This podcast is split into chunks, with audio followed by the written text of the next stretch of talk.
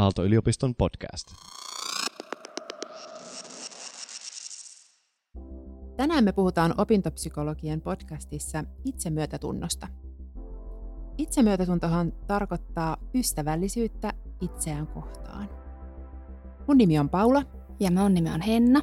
Ja yhdessä me jutellaan tästä teemasta nyt vähän lisää. Paras hetki päivässä.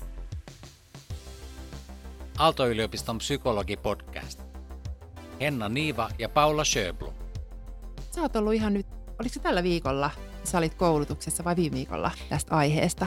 Joo, viime viikolla olin tosi kiinnostavassa Ronnia Grandelin koulutuksesta tästä teemasta ja olen nyt kyllä ollut ihan innoissaan. Siellä tuli tosi hyvää uutta oppia.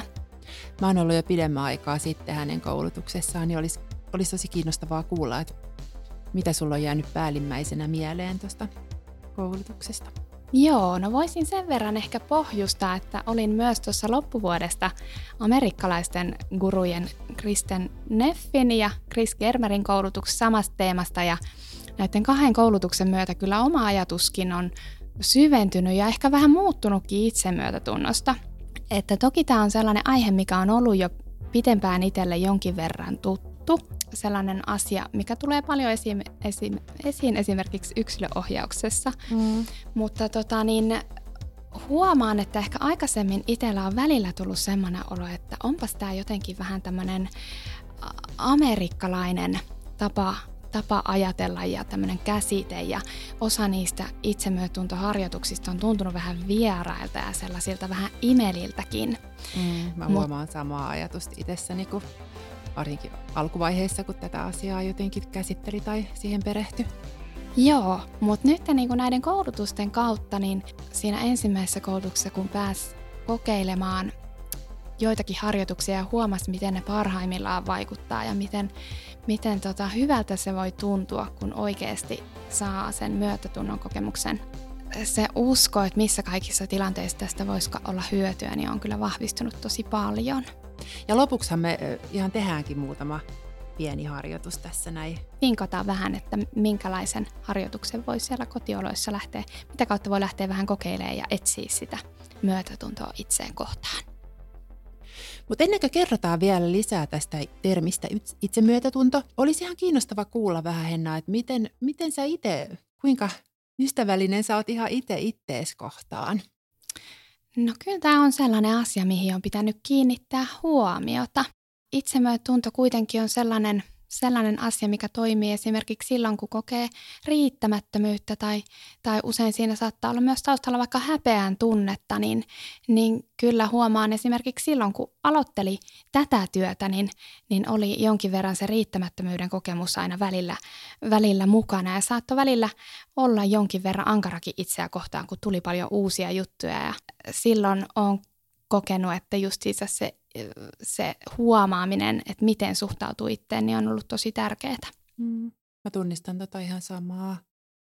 Ja ehkä mä ajattelen vielä aikaisemmin elämässä nuorempana vielä, niin oli ehkä vielä hankalampaa. Ja en mä edes niin kuin, ole tuollaisesta termistä kuullutkaan silloin, kun itse on vaikka opiskellut tai, tai varsinkaan lukioaikoina. Että kyllä mä koen, että, että itselle tämä ei ollut mikään semmoinen he, ihan helppo asia ja myös semmoinen, että itsekin sitä vieläkin opettelee, mutta ehkä jotenkin havainnoimalla pikkuhiljaa kuitenkin on vähän enemmän saanut ystävällisiä sanoja omaan sisäiseen puheeseensa. Tämä on kyllä sellainen opeteltava asia, mikä ei todellakaan ole ihan helppo ottaa haltuun ja, ja jotenkin se huomaaminen on se niin kuin ihan ensimmäinen askel siinä, mutta varmaan voisin kuvitella, että voi olla jopa elämänmittainen prosessi, että, että tota, miten, miten saisi vahvistettua sitä mm. myötätuntoisempaa ääntä siellä omassa mielessä. Tuostahan voi ihan purkaa auki, tota, mitä se itsemyötätunto on. Et siinähän on erilaisia osa-alueita, mitä on ajateltu. Joo, ne teorian mukaiset kolme osa-aluetta on just tämä ystävällisyys itselle, mutta sen lisäksi siellä on semmoinen yleinen ihmisyys, että me muistetaan, että me ollaan osa tätä ihmiskuntaa ja hyvin usein silloin, kun meillä tulee niitä vaikeita kokemuksia vastaan, niin me ei olla ainoita, jotka kokee tällaisia asioita meidän elämässä. Mm. Ja kolmanne, kolmas osa-alue siellä on tietoinen läsnäolo, eli mindfulness. Mm. vielä tuohon yleiseen ö, ihmisyyteen, niin kun se on jotenkin tuntuu niin semmoiselta filosofiseltakin termiltä, niin se mitä, mitä mä muistelen siitä koulutuksestakin silloin, niin jotenkin se ihan yksinkertaisuudessaan tarkoittaa myös sitä, että, että me kaikki ollaan haavoittuvia ja me kaikki tehdään virheitä ja jotenkin että se kuuluu elämään ja se kuuluu jotenkin tähän ihmisenä olemiseen silloin kun me tehdään joku virhe, niin meillä hyvin herkästi tulee semmoinen olo, niin kuin me oltaisiin yksin tai ainuita. Ää, ja se, että saisikin, muistuttaisikin mieleen just ton, että no hei, että kaikille sattuu joskus virheitä. Ei ole sellaista ihmistä olemassa, joka ei koskaan tekisi virheitä, niin saattaa siinä hetkessä olla aika semmoinen lohduttava ajatus. Ei välttämättä eh, ehkä niin kuin ulkopuolisen korvaan ne edes ole välttämättä semmoisia oikein niin kuin virheitä, virheitä, sellaisia tosi isoja juttuja, mutta sellaisia niin kuin asioita, että ei ole onnistunut ihan niin huipputasoisesti kuin mitä itse on odottaa itseltään tai itseltään toivoisi. Että nekin hetket on semmoisia, että miten niihin pystyy suhtautumaan lempeästi ja itseä ymmärtäväisesti. Mutta sen lisäksi tuolla koulutuksessa, mikä tuli itselle uutena, niin, niin, niin äh, voidaan ajatella, että siinä itsemyötunnossa on vähän niin kuin yin ja yang puolet. Ja mitä meillä yleensä ekan tulee mieleen, niin on just tämä yin, eli tämä lohduttava ja ystävällinen – suhtautuminen itseen, tämä turvallinen puhe. Mutta sitten tämä young-puoli, mikä oli itselle oikeastaan aika innostavaa siellä koulutuksessa, niin se on sellainen aktiivisempi. Eli se tarkoittaa esimerkiksi sitä, että, että me osattaisiin pitää esimerkiksi huolta meidän omista rajoista ja oikeuksista. Kaksi aika erilaista puolta. Joo, kyllä. Ja tosiaan tässä Young-puolella vielä Kristen Neff käytti esimerkkinä esimerkiksi tuota – Me Too-liikettä, ihminen, joka on kokenut jotain vaikeaa, niin muistaa siinä hetkellä, että me voidaan kokoontua yhteen, että et, et me voidaan kääntää tavallaan tämä vaikea kokemus sen tavallaan yleisen ihmisyyden kautta joksikin yhteiseksi ja voimaantua sitä kautta. Huomataan, että muutkin on kokenut tällaista, mm. mutta tätä voi ehkä katsoa vähän eri kulmasta ja, ja voidaan yhdessä niin kuin todeta, että, että okei, että ehkä että vaikka meitä olisi kohdeltu väärin, niin me voidaan nousta tästä ja yhdessä todeta, että hei, että, että näin ei voi toimia tai ei voi jatkuu näin. Tarkoittaako se myös osaltaan rajaamista ja itsensä puolustamista? Kyllä, kyllä. Kyllä, että itsemyötätunto on myös sitä. Sen lisäksi se tarkoittaa sellaista rohkeutta huomata asiat ja olla rehellinen itselleen. Mietitään vaikka tämän koulumaailmaa, niin saattaa olla sellaisia tilanteita, että jotakin oppilaista vaikka vähän kiusataan, mutta hyvin monet kääntää katseensa mm. ja ei niin kuin keskity huomaamaan tai ainakaan tuomaan esiin tai puuttumaan siihen asiaan. Ja meillä elämässä voi olla välillä tällaisia hetkiä, että, että tota niin, me vähän niin kuin kieltäydytään huomaamasta joitakin hankalia asioita – niin että se itsemyötunto voi tarkoittaa myös sitä, että me ollaan tosi rehellisiä itselle ja, ja pysähdytään niin kuin huomaamaan niitä asioita. Joo. Paras hetki päivässä. Aallon psykologipodcast. No sitten jos mietitään ihan sellaisia tosi niin jotenkin opiskelijaelämää ja, ja ihan käytäntöä, miten, miten itsemyötätunto, miten ystävällisyys itseä kohtaan, niin näkyy opiskelijan elämässä? No opiskeluelämään kuitenkin yleensä kuuluu myös niitä pettymyksen hetkiä. Eli mm. just siis vaikka niitä hetkiä, kun saakin tentistä huonomman arvosanan, mitä olisi toivonut. Kyllä. Ja niissä hetkissä se on esimerkiksi aika oleellista, että miten sitten suhtautuu itteensä siinä hetkessä kun se suoriutuminen ei olekaan sellaista, mitä olisi itse toivonut. Että miten, miten kohtaa sen pettymyksen, että lähteekö esimerkiksi syyttelemään itseään siellä mielessä, äh, kritisoimaan, että en tehnyt tarpeeksi, mm. ehkä jopa, jopa äh, kokee sellaisia ajatuksia, että en ole riittävän hyvä tai fiksu, kun sain tentistä näin. Kyllä, ja tuohon liittyy tosi voimakkaasti vertailun elementti, mikä opiskelijoiden elämässä on aika vahvasti mun mielestä läsnä, kun heidän kanssa tekee töitä. Ja vaikka kuin yrittää ajatella sitä niin kuin ihminen itsessään, että, itse, että keskityn itseeni tai siihen, että mitä itse haluan niin kuin saavuttaa ja, ja näin, niin sitten kuitenkin kun käydään niitä samoja kursseja, edetään opiskelussa samaa tahtia, niin on tosi vaikea välttyä vertailemasta siitä, että miten kurssikaverit pärjää ja miten itse pärjää suhteessa siihen. Ja jotenkin se, että miten pystyy, miten pystyy sen vertailun kanssa, koska sitä ei, vaikka kuin yrittäisin, sitä ei pysty poistamaan, niin miten pystyy suhtautumaan siihen niin, että, että siihen tulisi mukaan sitä ystävällisyyttä itseä kohtaan. Se vertailu on jotain tosi, tosi inhimillistä. Suurin mm. osa ihmisistä sitä tekee jonkin verran Kyllä. elämän aikana. Ja just se, että, että se ajatus, että jotenkin pääsisi siitä vertailusta eroon, niin ei monestikaan niin kuin ensinnäkään välttämättä ole edes mahdollista, mutta myöskään on hirveän hyvä lähtökohta, koska silloin me usein saatetaan koittaa lähteä tekemään sitä sitä kautta, että me koittaisiin jotenkin puskea ne vertailevat ajatukset pois. Ja mm. mitä silloin tapahtuu, niin silloinhan ne yleensä vaan vahvistuu. Nyt etäopiskeluaikana, niin se on ollut opiskelijoiden puheissa jännästi läsnä, että miettii koko ajan, että miten, miten, millaisia esimerkiksi luovilla aloilla, että millaisia tehtäviä, millaisia palautuksia muut tekee, kun ei välttämättä niitä ollenkaan näe. Ja sitten omassa mielessä kuitenkin vertailee ja sitten ei oikein tiedä, mihin vertailee. Ja vaatii myös aika paljon, mä ajattelen opiskelijalta, omaa vahvuutta jotenkin, että, että pystyy keskittymään siihen omaan työhön ja seisomaan omilla jaloillaan, että tämä mitä teen, niin tämä on ihan riittävän hyvää ja ja Niinpä. arvokasta. Niinpä.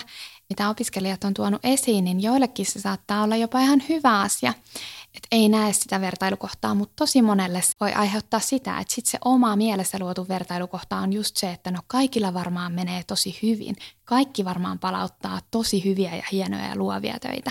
Kyllä, ja jotenkin, että miksi, miksi mulle joku on hankalaa. Ja... Tai esimerkiksi, että miksi iteensä aikaan. No mutta jos mä oon kauhean niin kuin kiltti itteni kohtaan, että mä en enää vaadikaan itseltäni näin paljon tai, tai niin tarkoittaako se jotenkin, että mun pitää laskea rimaa tai että et sittenhän se tarkoittaa, että mä en saakaan enää niin hyviä tuloksia kuin mitä mä toivoisin, niin mitä sä, mitä sä tohon sanoisit? Tämä on sellainen ehkä yksi yleisimpiä ajatuksia, mitä saattaa tulla. Just niin kuin sanoit, että yksi sellainen ennakkoluulo, minkä takia se voi tuntua huonolta idealta, muuttaa sitä omaa suhtautumista. Koska tulee se pelko, että no tarkoittaako se sitten, että minun pitää tosiaan laskea niitä omia tavoitteita. Tai esimerkiksi, että minusta tuleekin sitten tosi laiska, kun en, en enää piiskaa itseäni siellä mielen sisällä. Ja joskus, joskus se saattaa tarkoittaa sitä, että arvioi niitä omia tavoitteita uudelleen ja asettaa ne ja ehkä madaltaakin sitä rimaa.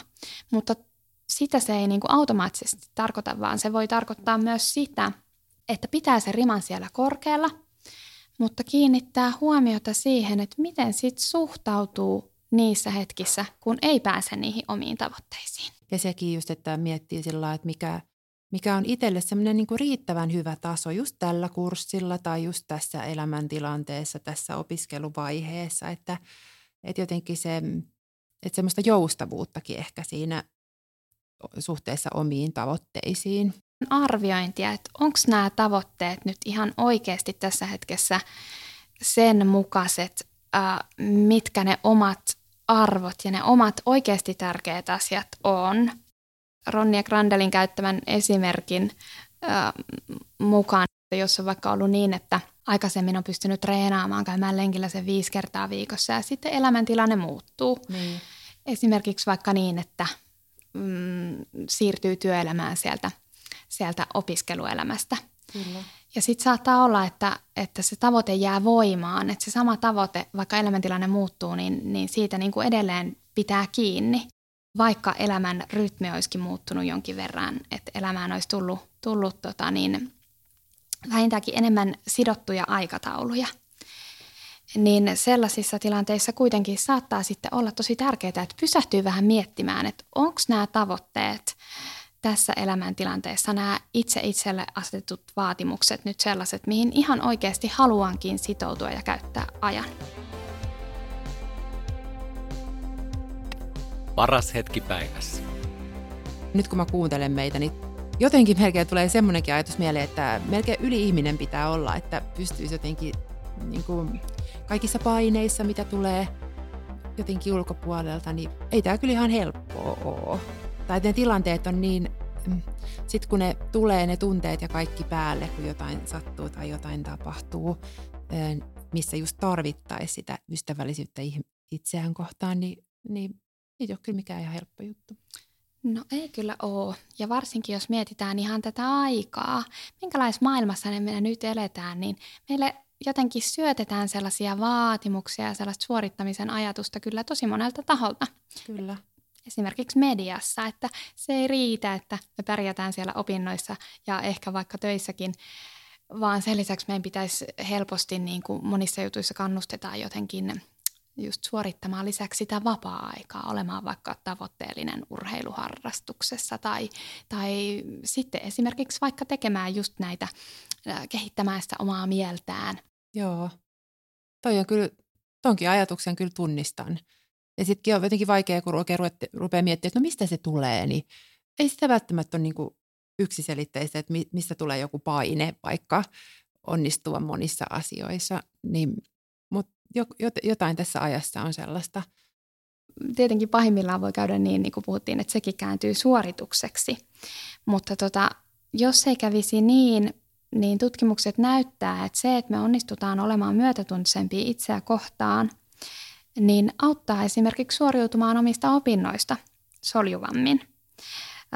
Se auttaa huippuurheilijoita parempaa tuloskehitykseen. Tämä on pikemminkin myötätuntoinen kuin että olisi kovin kriittinen itseä kohtaan.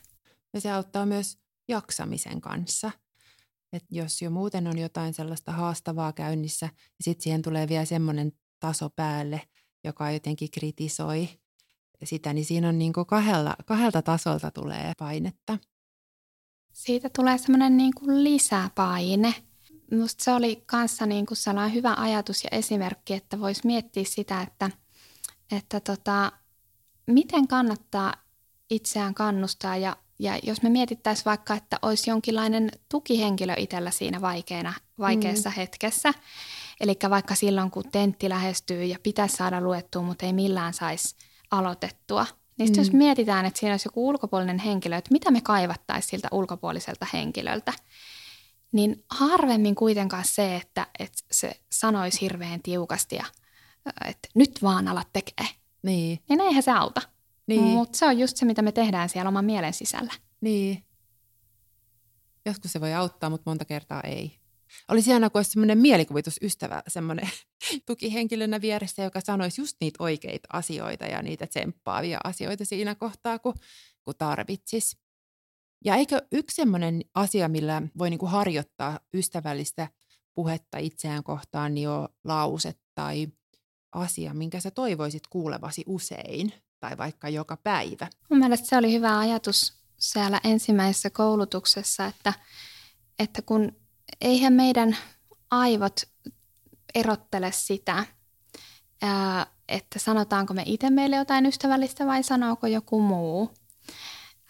Että me voidaan itsekin sanoa meille niissä harjoituksissa niitä asioita, mitä me justiinsa haluttaisiin kuulla. Mm. Ja justiinsa toi, mitä sanoitkin, toi harjoitus, että, että tota, lähtee miettimään siellä omassa mielessä, että mikä on ehkä sellainen lause, minkä haluaisin kuulla joltakin muulta ihan joka päivä. Ja sitä voi lähteä vähän kokeilemaan, että miltä erilaiset lauseet tuntuu. Lähteä vaikka liikkeelle niin, että sulkee silmät ja tai mahdollisesti kohdistaa katseen johonkin vähän etuviistoon – kumpi vaan on ihan ok. Ja sitten keskittyy ihan hetkeksi vaan siihen omaan hengitykseen. Keskittyy kuuntelemaan, miten se hengitys tässä hetkessä kulkee ja miltä se tuntuu, kun se ilma tulee sieltä sieraimista ulos ja, ja tota, kun vatsa kohoaa hengityksen tahdissa. Mutta sen jälkeen lähtee kokeilemaan erilaisia lauseita, että miltä se tuntuu. Ja ne voi olla monenlaisia. Ne voi olla esimerkiksi, että Miltä tuntuu, jos joku sanoisi, että olet riittävän hyvä? Tai miltä tuntuisi sitten vaikka sellainen lause, että minä uskon sinuun? Tai miltä tuntuu sellainen lause, että olet rakastettu? Ja itse kun tätä harjoitusta tein siellä koulutuksessa, tämä on mm. ehkä taas sellainen harjoitus, mikä menee siihen kategoriaan, että, että helposti olisin ennen, ennen ollut vähän semmoinen, vähän vaikeana, että no, no että, että tuntuu vähän hankalalta. Mutta sitten kun tätä pääsi tekemään tätä harjoitusta ihan rauhassa siellä koulutuksessa, niin, niin sitten itse asiassa huomas, että jotkut lauseet jotenkin osuu tosi syvälle. Ja niistä tunnistaa, että tämä nyt osuu johonkin sellaiseen, mitä minä tarvisin, mitä minun olisi hyvä kuulla. Ja aika tärkeää, mä ajattelen, on se, että, että ihminen niin itse miettii ja muodostaa itselleen ne tärkeät lauseet. Että se, että vaikka tässä me annetaan näitä vinkkejä, niin välttämättä ei tunnu siltä, että just tämä lause sopii mulle, mutta et lähtisi just kokeilemaan, niin kuin Henna sanoit, että, että voisiko olla jotain, jotain tällaista ja sitten löytää sieltä ehkä jotain itselle. Onko sulla muuten, saanko kysyä Henna, onko sulla itselläsi joku lause, mitä, mitä käytät itseäsi kohtaan? No saat kysyä. Mulla itse asiassa ne jotenkin liittyy just siihen niin kuin riittävyyteen. Mm. Et esimerkiksi, että ihan sellainen, että sinä riität, niin mm. se on sellainen, mitä välillä käytän. Mulla on semmoinen ehkä vähän niin kuin hassu tapa, mutta ehkä liittyy vähän tähän, että mä en ole kauhean varma autoratissa. Mä oon oikein tämmöinen stereotypia siitä, että mä en, en kauheasti tykkäisi ajaa autoa ja parkkeeraaminen ei ole mulle mitään mieluista puuhaa. Ja sitten mä kuitenkin osaan tehdä aika hyvin taskuparkin, mutta sitten mä teen siitä aina hirveän ison numeron kuitenkin, kun mä pääsen hienosti parkkeeraamaan ja sitten jos mulla on lapsetkin kyydissä, niin sitten mä oikein, hyvä on hyvä. Ja lapset suhtautuu siihen jotenkin vähän huvittuneesti, mutta musta tuntuu tärkeältä, että mä itse itselleni sanon siitä, että hyvä. Että, että semmoisissa tilanteissa, missä musta tuntuu, että on ollut mulle jotenkin vähän vaativia tai jotenkin rasittavia tai ärsyttäviä, niin sitten mä sanon ihan jotain tollasta, niin mä toin sekin Lähtee kannustamaan itseään, niin, kyllä. kyllä. Niin, että muutkin kuulee vielä. Joo, ja voin kyllä samastua tuohon tota, niin, niin me ole välttämättä parkkeeraaminen, mutta ajaminen isoilla teillä ja isojen teiden liittymissä Joo. tai sitten kaupunkiruuhkassa. Joo, se on sellaista jotenkin epämiellyttävää. Mm. Ja oikeasti mä en edes ole siinä mikään kauhean huono. Että sitten ihmiset luulee, että mä oon tosi surkea ja sitten ne ihan yllättyy, kun ne tulee mun kyytiin, että ethän sä ollutkaan mikään huono kuski. Mä, no en mä ookaan, mutta mä en vaan tykkää siitä ja sitten se on ehkä mun semmoinen joku oma ajatus itsestäni. Mutta joo, tarviin kannustusta muilta myös, mutta itseltänikin. No mutta ihanaa, että oot, oot löytänyt tällaisen tavan, mikä sitten auttaa siinä, Kyllä. siinä ja jotenkin niin huomioi sen onnistumisen. Paras hetki päivässä. Aalto-yliopiston psykologipodcast. Henna Niiva ja Paula Schöblom. Mutta sitten jos miettii vielä tuota opiskelijaelämää, niin mä ajattelin, että opiskeluunhan kuuluu sisäänrakennettuna se, että sä teet joka päivä jotain sellaista, mitä sä et vielä osaa. Tai että et, et jos, se, jos se olisi helppoja kaikki opiskelutehtävät, niin sehän tarkoittaisi, että sä olisit jo valmistunut tai valmis tai sä et oppisi mitään uutta. Että se onkin jotenkin semmoinen oppimisen ilo ja kuitenkin se haaste ja että siinä joutuu kohtaamaan jatkuvasti sen oman osaamattomuutensa ja epävarmuutensa. Että opiskelijaelämään kuuluu aika paljon, paljon sitä epävarmuuden sietämistä. Yksi kollega just sanoikin kuuleensa sellaisen lauseen, että oppimisen kanssa me ollaan aina, aina niin kuin epävarmuuden äärellä. Se on aika hyvä muistaa. Kyllä. Koska sitten me kuitenkin asetetaan, tai opiskelijat asettaa itselleen tosi paljon niin kuin paineita siitä, että pitäisi tietää ja pitäisi osata. Ja saattaa esimerkiksi ajatella tenttitilanteet sellaisena niin kuin vaikka oman älykkyyden arviointitilanteina – sen sijaan, että muistaisi sen, että se oppiminen on prosessi ja, ja sitä täällä nyt ollaan tekemässä. Kyllä.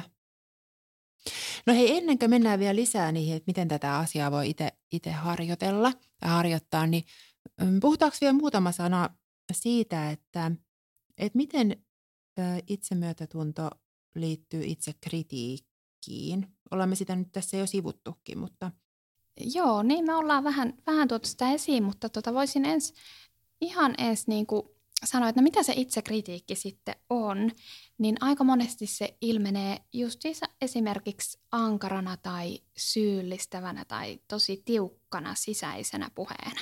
Ja se sisäinen puhehan tarkoittaa vaan ihan sitä, että et, et me koko aika ajatuksilla ohjataan sitä meidän omaa toimintaa ja se, että meillä kaikilla on on niitä ajatuksia mielessä, että no mitäs mä teen seuraavaksi ja mitäs mä söisin tänään ja tämä on kaikki sisäistä puhetta. Jäi sieltä koulutuksesta mieleen ja mitä Paula sanoitkin, että oot käyttänyt yksilöohjauksessa, että, että pysähtyy miettimään, että mikä on se äänensävy, millä puhuu itselleen, erityisesti mm. just niissä vaikeissa tilanteissa, hankalina hetkinä. Koska niillä äänenpainoilla ja sävyillä on kyllä tosi paljon merkitystä.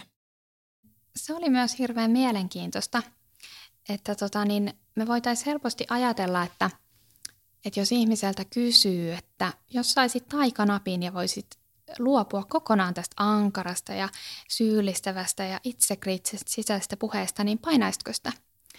Mikä niin, se oli se tulos? No Ronnie Grandelin koulutuksessa, johon nyt jatkuvasti viittaan, kun olen siitä innostunut, niin. Niin, niin hän sanoi, että hänen tuntuman mukaan se on noin puolet, jotka ei, ei suoraan sanoisi, että, että tota, kyllä luopuisin siitä ja painaisin nappia. Kyllä. Vaan puolet vähintäänkin epäröi tai sanoo suoraan, että no en, en luopuisi siitä. Niin, että johonkin me myös tarvitaan sitä, tai ainakin meistä tuntuu siltä, että se on jotain, mit, mitä me tarvitaan. Että sillä on joku tehtävä sillä itsekriittisellä äh, puheella. Tai ainakin me ajatellaan, että sillä on joku tehtävä. Ja aika useinhan se esimerkiksi saattaa olla, että se saisi, auttaisi meitä saamaan aikaan, ainakin kun me puhutaan opiskelijaelämästä, niin, niin, niin varmasti monet tunnistaa niitä tilanteita, että se tavoite on se, että, että tota, se itsensä käskeminen, piiskaaminen, että se auttaisi saamaan aikaan. Ja sitten ehkä semmoinen ajatusten mustavalkoisuus, mikä jotenkin saattaa tulla myös niissä kriittisissä äänenpainoissa, että jos vaikka on jotain, joku tärkeä koulutehtävä, joku iso projekti, missä, missä ei pääse ihan siihen asti, mitä itse tai siihen lopputulokseen, mitä itse olisi toivonut, niin sitten saattaa tulla tosi vahvoja, kriittisiä, itseään epäileviä äänenpainoja, vaikka että onko, onko mä valinnut ihan väärän alan tai, tai pitäisikö mun jotenkin heittää hanskat tiskiin ja, ja niin kuin, että, että, annet, että rupeaa tulla tosi isoja merkityksiä niille asioille sen kriittisen ajattelun kautta. Et joskus ne ajatukset lähtee niin kuin kasvamaan, että, että vaikka se todellisuus olisi se, että sain huonomman tenttiarvosanan kuin mitä toivoin, niin sitten niin kuin hyvin sanoit Paula esimerkkinä, ää, toki aika äärimmäisenä, että sitten, sitten se lähtee kasvamaan, että en siis selvästikään ole riittävän hyvä tälle alalle. Oon varmaan ihan väärällä alalla, kun en ole riittävän fiksu tai luova tai menestyvä. Ja näitä me sitten aika tai tämmöisiä asioita niin kuin opintopsykologin yksilöohjauksessakin niin aika tavallisesti käsitellään. ne on kyllä yllättävän tavallisia ajatuksia. Kaikillahan meillä on ihan jatkuvasti erilaisia ajatuksia siellä mielessä. Mutta se, että me opittaisiin huomaamaan niitä, niin voisi auttaa siinä, että niiden ei tarvi saada ihan niin paljon valtaa siihen, että mitä me tehdään, miten me toimitaan. Ja ehkä yksi semmoinen mun mielestä lohdullinen kiva ajatus itteensä kohtaan opiskelijamaailmassa on se, että, että mun ei tarvitse olla vielä valmis että mä oon täällä opettelemassa. Mä saan kehittyä ja, ja sekin, että myöskään siinä vaiheessa, kun opiskelija valmistuu, niin ei silloinkaan tarvii olla valmis. Että työssäkin oppii ja, ja tarvitseekin sen vaiheen, että perehtyy. Ja, ja sanotaan kuitenkin, että ensimmäinen vuosi uudessa työssä on vielä sitä opettelun aikaa. Että ei, ei, ei ole niin kiire tai hätä. Tuossa lähiaikoina pidän meidän uraohjauspsykologin kanssa tuollaista urasuunnittelu työpajaa, niin, niin siellä tota, niin, materiaaleissa, kun on kysytty opiskelijoilta, valmistuneilta opiskelijoilta, jotka ovat jo työelämässä, että mitkä on ollut tärkeimpiä taitoja, ää, mitä olet nyt tarvinnut sitten siellä työssä, mm-hmm. niin aika monet niistä taidoista on sellaisia kuin vaikka yhteistyön tekeminen, oma-aloitteisuus, ää, sellaisia taitoja, mitä ei välttämättä edes tulisi ihan ekana mieleen. Ja samoin meidän kollegalla Seijalla oli, hän oli saanut oikealta työnantajalta sellaisia ajatuksia, että mitä pitää osata silloin, kun aloittaa työn. Ne oli kanssa hyvin paljon tällaisia ää, niin kuin taitoja olla kiinnostunut asioista, halu oppia. Niin, että enemmän se, että on motivoitunut ja innostunut ja haluaa oppia, niin se on se semmoinen niin kuin, tai tärkeä asia pitää mielessä, että ei tarvitse olla vielä huippuosaaja kaikissa yksityiskohdissa, mitkä liittyy siihen omaan alaan. Paras hetki päivässä. Henna Niiva ja Paula Schöblum. Nyt olisi kyllä aika kiinnostava saada vielä niitä ihan semmoisia vinkkejä ja harjoituksia ja voitaisiin laittaa niitä vähän jakoon. Joo, no tässä tulee heti useampikin ajatuksia mieleen ja itse asiassa ihan ekana voisin palata vielä pikkasen tuohon itsekriittikkoon ja itsekriittiseen sisäiseen puheeseen, että kun minä kritisoin itseäni ja puhun itselleni ankarasti tai syyllistävästi, niin mitä koitan sillä oikein saavuttaa? Onko sillä joku tehtävä? Onko se esimerkiksi sitä, että koitan saada aikaan, koitan saada itteni vaikka sängystä aamulla ylös sillä tiukalla puheella. Et lähtis miettimään, että mitä tällä nyt koitan saada. Koitan saada äh, ihan superhyvän siitä tota, presispalautuksesta, mikä pitää nyt palauttaa. Mm. Ja sitten sen jälkeen pysähtyisi vähän miettimään, että no toteutuuko nämä asiat? Toteutuuko nämä asiat, mitä koitan sillä, sillä tota, kriittisellä sisällä puheella saada aikaan? Että täyttyykö ne lupaukset, mitä siihen itsekriittiseen puheeseen liittyy? Eli tuossa oli nyt jo niin kuin ensimmäinen hyvä vinkki, miten lähestyä asiaan se, että havainnoi omaa ajatteluaan ja sitä, että miten, miten erilaisissa tilanteissa itselleen puhuu ja mitä yrittää ehkä sitten niillä sanoilla, mitä itselleen sanoo, niin mitä yrittää saavuttaa ja kuinka se on viime aikoina toteutunut tai onko siitä ollut apua. Kyllä. Justiinsa toi, mitä ollaan, ollaan tässä sanottukin, se, että lähtisi huomaamaan niitä omia, omia ajatuksia, mitä siellä mielen sisällä oikein tapahtuu. No mitäs muita tapoja voisi olla, että pystyisi tätä asiaa jotenkin itsessään kehittämään? Ainakin se yksi oli, mitä puhuttiin, että, että miettisi, että mitä, mitä haluaisi, että joku sanoisi itselleen joka päivä. Se oli kyllä. yksi. Se on kyllä tosi, tosi hyvä, hyvä harjoitus, koska se yleensä avaa meille ihan uuden näkökulman, kun me todetaan, mm. että hetkonen, että jos oma kaveri olisi tässä tilanteessa, niin mitä sanoisin hänelle? Mm. Toi on semmoinen musta hyvä ö, ajattelumalli harjoitella niin moniakin asioita. Se, että yrittää jotenkin saada vähän etäisyyttä niihin omiin tuttuihin ajatuksiin sitä kautta, että miettii, että mitä oma joku hyvä ystävä sanoisi tässä tilanteessa mulle tai mitä mä itse sanoisin mun hyvälle ystävälle, joka on tässä samassa tilanteessa, niin mitä mä sanoisin hänelle. Että jotenkin se, että, että itse, itselleen on niin paljon helpompi olla kriittisempi kuin toiselle, niin sen kautta ajatuksiin, sen kaveriajatuksen kautta ajatuksiin etäisyyden saaminen niin on yksi keino. Niinpä. Ja senhän ei tarvitse aina olla kaveri, että sitä voi lähteä myös ihan miettimään, että tulisiko mieleen sieltä oman elämän varrelta joku joka henkilö, joka on nyt omassa elämässä, tai sitten joku, joka on aikaisemmin ollut, tai se voi olla jopa joku elokuvahahmo, jostain sarjasta joku, joku henkilö, joka on vaikuttanut itselle jotenkin sellaiselta, että toi on muuten jotenkin tosi semmoinen lämmin ja myötätuntoinen tyyppi. Toi osaa hyvin sanoa sellaiset oikeat sanat, mm. mitkä, mitkä on siinä hetkessä hyvä kuulla, niin voi lähteä niin kuin mielessä tavallaan luomaan itselle sen tukihenkilön, että silloin kun on se vaikea paikka, niin palauttaisi mieleen ja miettisi, että mitäköhän just toi henkilö, vaikka joku, joku hyvä opettaja, mikä on jäänyt mieleen, tai joku oma sukulainen, mm. ä, isovanhempi tai, tai just kaveri, tai sitten, sitten tota, vaikka joku elokuva. Henkilö. Mm. Uutisissa oli muuten ihan siis varmaan viikko sitten semmoinen juttu, että että kuinka ihmiset on katsonut nyt varsinkin tämän korona-aikaan niin tosi paljon enemmän vielä kaikkia sarjoja Netflixistä.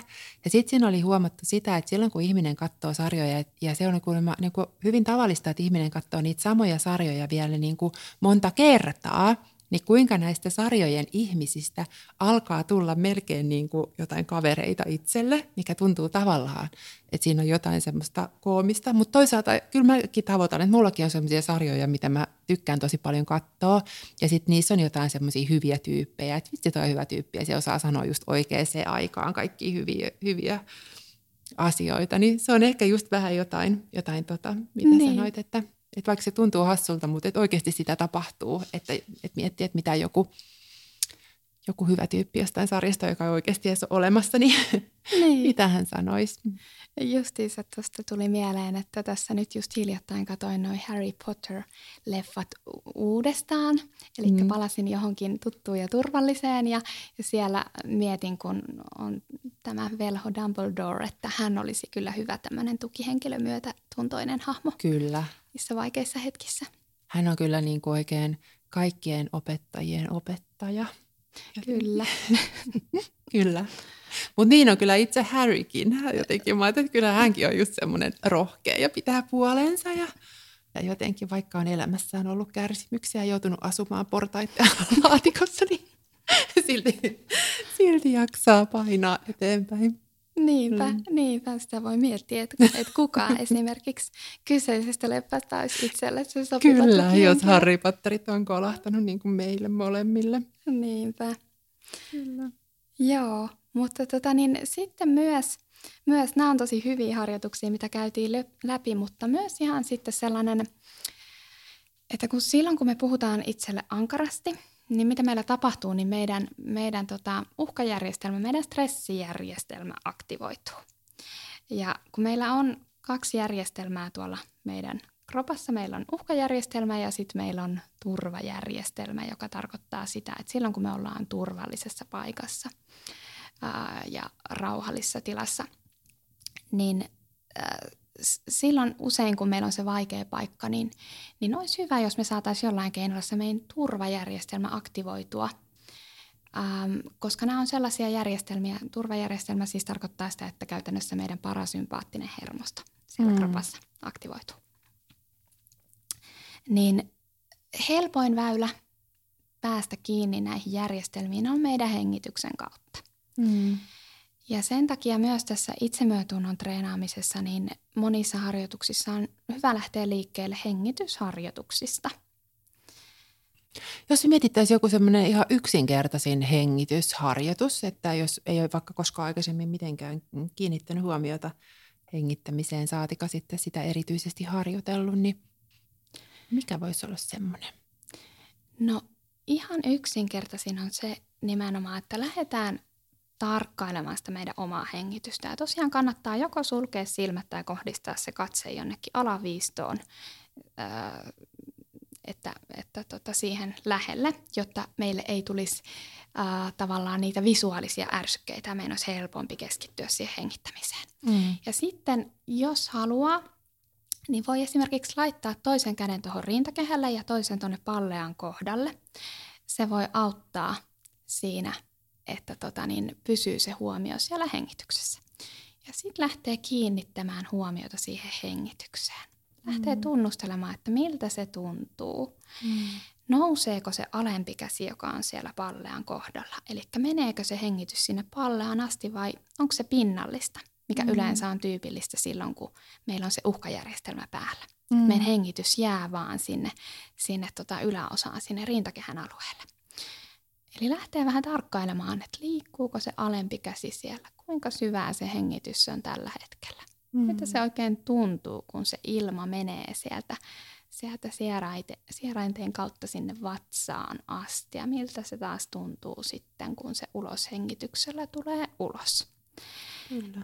Ja tosiaan se ei haittaa, jos välillä ajatus karkaa. Se on hirveän luonnollista, että se ajatus saattaa, varsinkin kun tätä harjoitusta lähtee ekoja kertoja tekemään, niin karata välillä hetkeksi jonnekin muualle, mutta sitten se palautetaan vaan taas takaisin sinne hengitykseen. Mm. Ja yksinkertaisimmillaan hengitysharjoituksen, että et, mä että se on jo ihan sellainen van, vanha kansaneuvo, että et vedä syvää henkeä, kun jotain tapahtuu. Että ihan se, että niinku, et hetkeksi pysähtyy ja – vetää nenän kautta sisään, niin ei tule haukottua liikaa happea ja, ja suun kautta ulos ja yrittää vaikka vähän pidentää hengitystä. Ja sitten niin kuin sanoit, ottaa vaikka noita käsiä mukaan, niin sen ei tarvitse olla mitään se monimutkaisempaa. Ja sitten vielä yksi semmoinen musta aika kiva harjoitus ja jotenkin mitä aika vähän tekee opiskelijat tai ihmiset ehkä muutenkaan, niin se semmoinen niin kuin, semmoinen ystävällinen kosketus itseään kohtaan. Että ihan se, että, että miltä tuntuu vaikka just se, että painaa käden siihen omaan rintakehään tai, tai silittää vähän omaa tukkaa tai poskee. Jotenkin se sellainen, että miltä, miltä sellainen niin kuin rauhoittava ele. Ja sitä voi lähteä myös kokeilemaan, että mikä voisi olla semmoinen kosketus, että mikä ehkä tuntuu itselle hyvältä, koska siinäkin voi olla eroja. Mm. Ähm, että jollekin se just voi olla vaikka yksi käsi siihen rintakehälle, mutta toiselle se, kun laittaa molemmat kädet siihen sydämen päälle, niin tuntuukin paremmalta. Tai just mitä Paula sanoit, vaikka silittäistä poskea tai esimerkiksi halaa itseään. Kyllä. Koska taas, taaskin se, että meidän aivot ei tee eroa sen, sen suhteen, että onko se me itse vai onko se joku muu, joka koskettaa, koskettaa meidän ihoa. Ja varsinkin nyt näinä aikoina, kun, kun tota, hyvin monella se koskettaminen jää hyvin vähälle näiden mm. koronarajoitusten takia, niin, niin, niin sitä voi lähteä hakemaan ihan sitä kautta, että voisinko minä itse tavallaan tuoda ne kosketuksen hyvät vaikutukset ja kokeilla, että miltä se kosketus tuntuu. Vaikka ei se ehkä ihan sama asia ole, että jos itse halaa itteensä kuin että jos saa hala, halauksen joltain rakkaalta, mutta kuitenkin kyllä se on jotain. Ja se, että kaikki ei toimi kaikille, niin on hyvä se, että lähtee aktiivisesti kokeilemaan ja, ja tunnistamaan, että mikä, mikä toimisi just mulle. Se on ihan totta. Etsimään niitä tapoja, että mikä on sellainen, että mistä voisi olla minulle hyötyä. No tässä on tullut jo tosi paljon asioita. Onko vielä Henna jotain, mitä haluaisit sanoa? Voisin vähän kerrata, että mistä tämän teeman kanssa voisi lähteä liikkeelle, mitkä olisi ne meidän vinkit. Ja se ensimmäinenhän oli se, että huomioi ja havainnoi, että miten puhut oikein itsellesi. Mitä sanot, minkälaisella äänen sävyllä. Ja mieti sitä, että mikä on sellaista, mitä haluaisit kuulla muilta ää, pysähdyn myös välillä, välillä miettimään, että mitä sanoisin ystävälle, jos hän olisi samassa tilanteessa, tai mitä ehkä oma ystävä voisi sanoa itselle tässä tilanteessa. Ja sen lisäksi sitten se rauhoittava hengitys sekä kosketus, niin niistä, niistä voisi olla helppo lähteä liikkeelle. Tuossa on kyllä jo monta viikkiä ruvetaan varmaan lopettelemaan pikkuhiljaa. Oli tosi kiva Henna sun kanssa taas jutustella ja täällä me ollaan ihan autiossa Otaniemessä ja ihan hurjan suuressa huoneessa. Meillä on varmaan keskenämmekin tässä 15, 10, ei ihan 10 metri etäisyyttä, mutta tosi pitkä. Sade ropisee hiljaisesti tuolla ikkunalautoihin. Toivottavasti saataisiin pian opiskelijoitakin tänne, niin että saisi jutella opiskelijoiden kanssa ihan kasvatustenkin, eikä vaan podcastin välityksellä, vaikka mukavaa tämäkin on. Niinpä, ja saataisiin tänne kampukselle taas elämää. No mut hei, kyllä me ollaan tässä kuitenkin, tällä hetkellä ainakin tuntuu siltä, että ollaan koronalukujenkin kanssa parempaan suuntaan menossa. Kyllä. Nyt on ollut viime päivinä ihan kiva seurata uutisia, kun alkaa olla suunnitelmia rajoitusten purkamisesta. Moikka! Moikka! Aallon opintopsykologeilla on myös hyvä itseopiskelumateriaali tähän teemaan liittyen ja sen nimi on Power of Imperfection ja se löytyy MyCoursesista. Ja se on siis avoin kaikille alan opiskelijoille. Sen lisäksi meillä on syksyisiä ja keväisiä ryhmiä tähän teemaan liittyen, eli kannattaa pitää silmät auki. Lisäksi voitaisiin vinkata sellaiset sivustot kuin itsemyötätunto.fi ja selfcompassion.org, jotka voi käydä myös tsekkaamasta ja niistä löytyy myös monia hyviä harjoituksia ja tietoa tähän teemaan liittyen. Aalto-yliopiston podcast.